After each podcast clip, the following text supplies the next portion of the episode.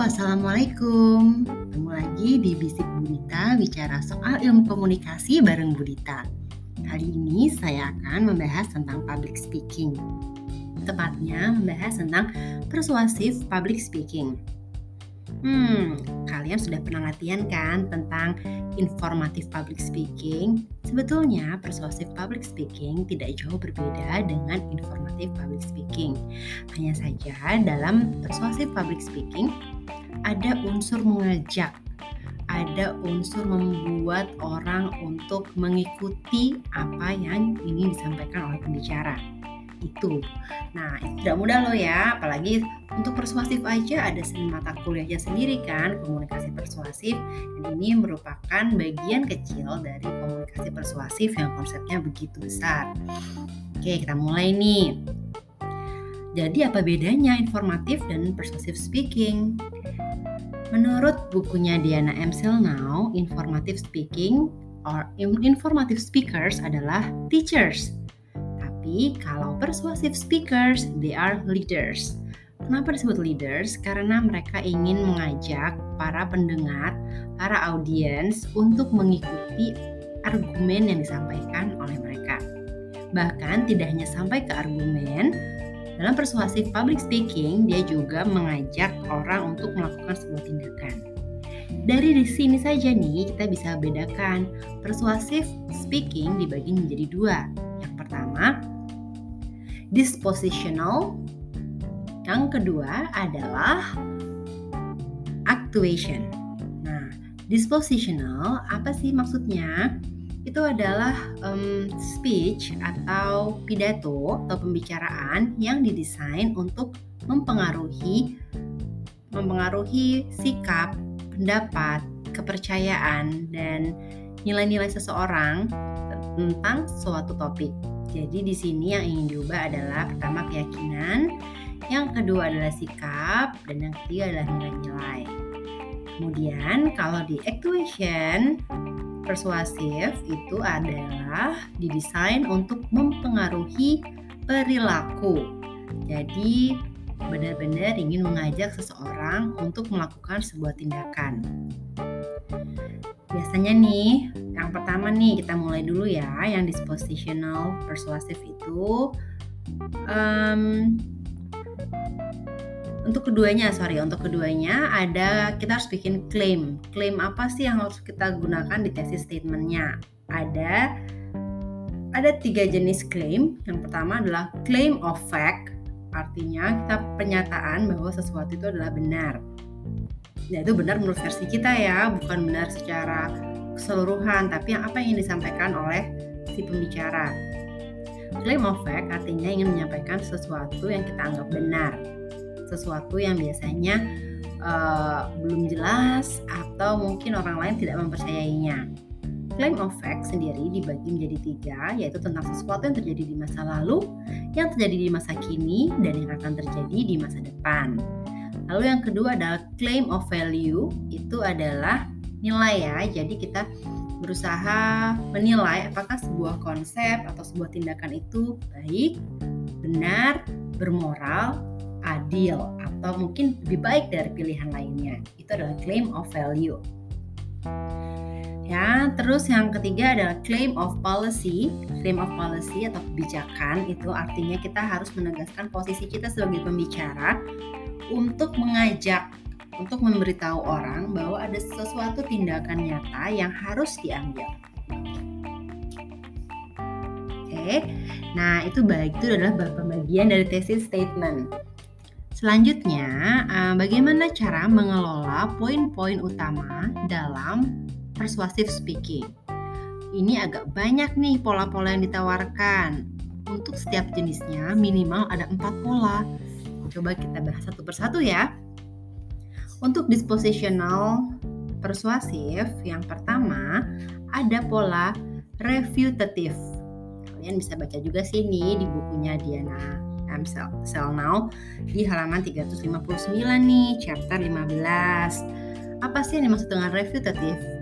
pattern atau pola refutative ini adalah pengaturan pola-pola pengaturan poin utama dalam topik dalam naskah pidato kita berusaha untuk mempersuasi audiens dengan menyanggah pendapat lawan dan menegakkan atau uh, mempromosikan pendapat sang pembicara. Pertama-tama, uh, pola ini lebih efektif dipilih ketika target audiens kita benar-benar menentang posisi kita.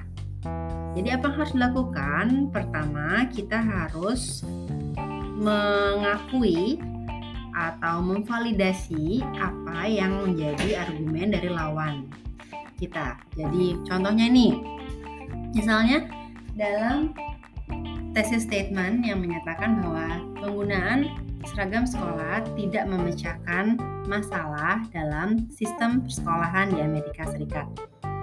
Nah, poin utama yang disampaikan adalah poin utamanya beberapa orang menganggap bahwa penggunaan seragam dapat mengurangi kekerasan. Nah, di sini pembicara sedang mengiyakan atau sedang memvalidasi pendapat lawan. Jadi di sini dalam poin utama dia terdiri dari subpoin-subpoin berikutnya. Subpoin yang pertama dari poin nomor satu ini adalah menyatakan bukti-bukti yang mendukung opini lawan. Ya, lalu kemudian subpoin yang kedua mendukung uh, mengatakan bahwa um, terdapat beberapa kekurangan nih terhadap uh, dalam argumen dari lawan kita. Subpoin yang ketiga, kita baru menyatakan argumen kita dan mengeluarkan bukti-bukti untuk mendukungnya. Misalnya tadi dibilang uh, poin utamanya adalah beberapa orang menganggap bahwa penggunaan seragam sekolah bisa mengurangi kekerasan. Subpoin yang pertama akan bilang, oh argumen ini adalah berdasarkan bahwa tentang keyakinan berdasarkan teori perbandingan sosial, tentang teori perkembangan anak, serta status sosial ekonomi. Nah, itu subpoin yang satu. Subpoin kedua baru mulai menge, me, menceritakan kekurangan-kekurangannya nih. Apa aja? Oh ternyata ada loh meskipun penelitian itu telah dilakukan, tapi ada lagi penelitian lanjutan yang mengatakan bahwa ternyata sekolah yang menggunakan seragam juga tetap tetap terjadi kekerasan di sana. Lalu di subpoin yang ketiga, baru kita menyatakan argumen dan memberikan bukti-bukti untuk mendukungnya. Itu repetitive pattern. Yang kedua ada pola perbandingan keuntungan. Di pola perbandingan keuntungan terdapat pengelolaan atau pengaturan poin utama yang ingin mengajak audiens untuk menyetujui bahwa satu atau dua alternatif adalah yang terbaik. Kita akan menunjukkan keuntungan-keuntungan dari pilihan kita itu bisa lebih banyak loh daripada kerugiannya. Misalnya nih, mau menceritakan bahwa jalan cepat itu lebih baik daripada berlari. Olahraga jalan cepat lebih baik daripada berlari. Yang pertama, poin utama kita, kita bisa ceritakan bahwa banyak e, manfaat yang didapat dari olahraga aerobik seperti berlari dan berjalan. Nah, lalu itu di poin utama yang kedua, kita bisa menyebutkan bahwa berjalan cepat merupakan pilihan lain yang dapat dilakukan dalam berolahraga aerobik. Kemudian di poin utama yang ketiga, kita bisa mengeluarkan nih sederet manfaat yang didapat dari olahraga berjalan kaki dan kita menunjukkan banyak nih manfaatnya nih dibandingkan olahraga berlari. Misalnya dalam olahraga berjalan, semua orang dengan berat badan yang segimanapun, dengan keterampilan yang bagaimanapun pasti bisa berjalan kan. Tapi kalau untuk berlari sebetulnya itu diperlukan keterampilan yang lebih. Nah, di situ kita membandingkan dengan mengutamakan pilihan si pembicara disampaikan lebih banyak tuh keuntungannya. Tapi dia tidak tidak secara eksplisit menyuruh orang untuk berjalan, tapi dia hanya menunjukkan berbagai manfaat yang melebihi kekurangan-kekurangan yang didapatkan dari berjalan cepat. Kemudian yang ketiga ada invitational pattern atau pola mengundang. Nah, pola un mengundang atau pola undangan ini adalah pengaturan poin utama yang dirancang untuk mengundang dibandingkan dan meyakinkan pendengar atau audiens untuk menyetujui posisi kita. Ini juga bisa efektif untuk speech uh, informatif ya, karena um, karena dia terlihat lebih soft. Tapi dia juga bisa sangat bermanfaat pada persuasive speech yang memiliki target audience yang sangat berlawanan pada posisi kita. Ini adalah pendekatan yang halus. Jadi pertama, apa sih yang dilakukan dalam invitational pattern? Yang pertama, kita menawarkan perspektif kita dan menjelaskan bagaimana perspektif kita atau cara pikir kita itu bermanfaat untuk kita sendiri. Kemudian yang kedua, kita menciptakan atmosfer atau suasana yang mendukung terjadinya rasa saling kesepahaman antara kita dengan audiens. Lalu yang ketiga adalah fokus pada aspek-aspek positif dari situasi. Situasi yang tentunya dipilih oleh pembicara. Contohnya, tentang penggunaan helm saat berkendara motor.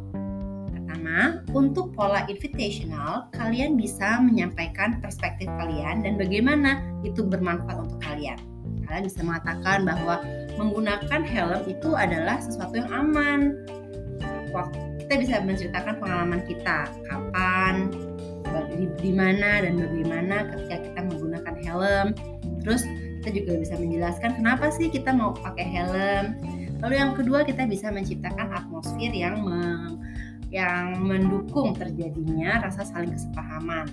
Biasanya kan orang-orang banyak banget nih punya alasan untuk gak mau pakai helm. Nah kita jelasin nih banyak loh ala memang sih pakai helm itu bikin gerah misalnya, bikin ribet atau mungkin males bawa-bawa helm. Jadi kita harus menjelaskan uh, memvalidasi juga nih di sini bahwa ada banyak loh jenis-jenis alasan yang membuat orang malas pakai helm. Kemudian yang ketiga, kita berfokus pada aspek-aspek positif dalam situasi yang dipilih oleh pembicara. Jadi kita ulangi lagi nih, menggunakan helm bisa mendukung keamanan untuk diri sendiri dan orang lain.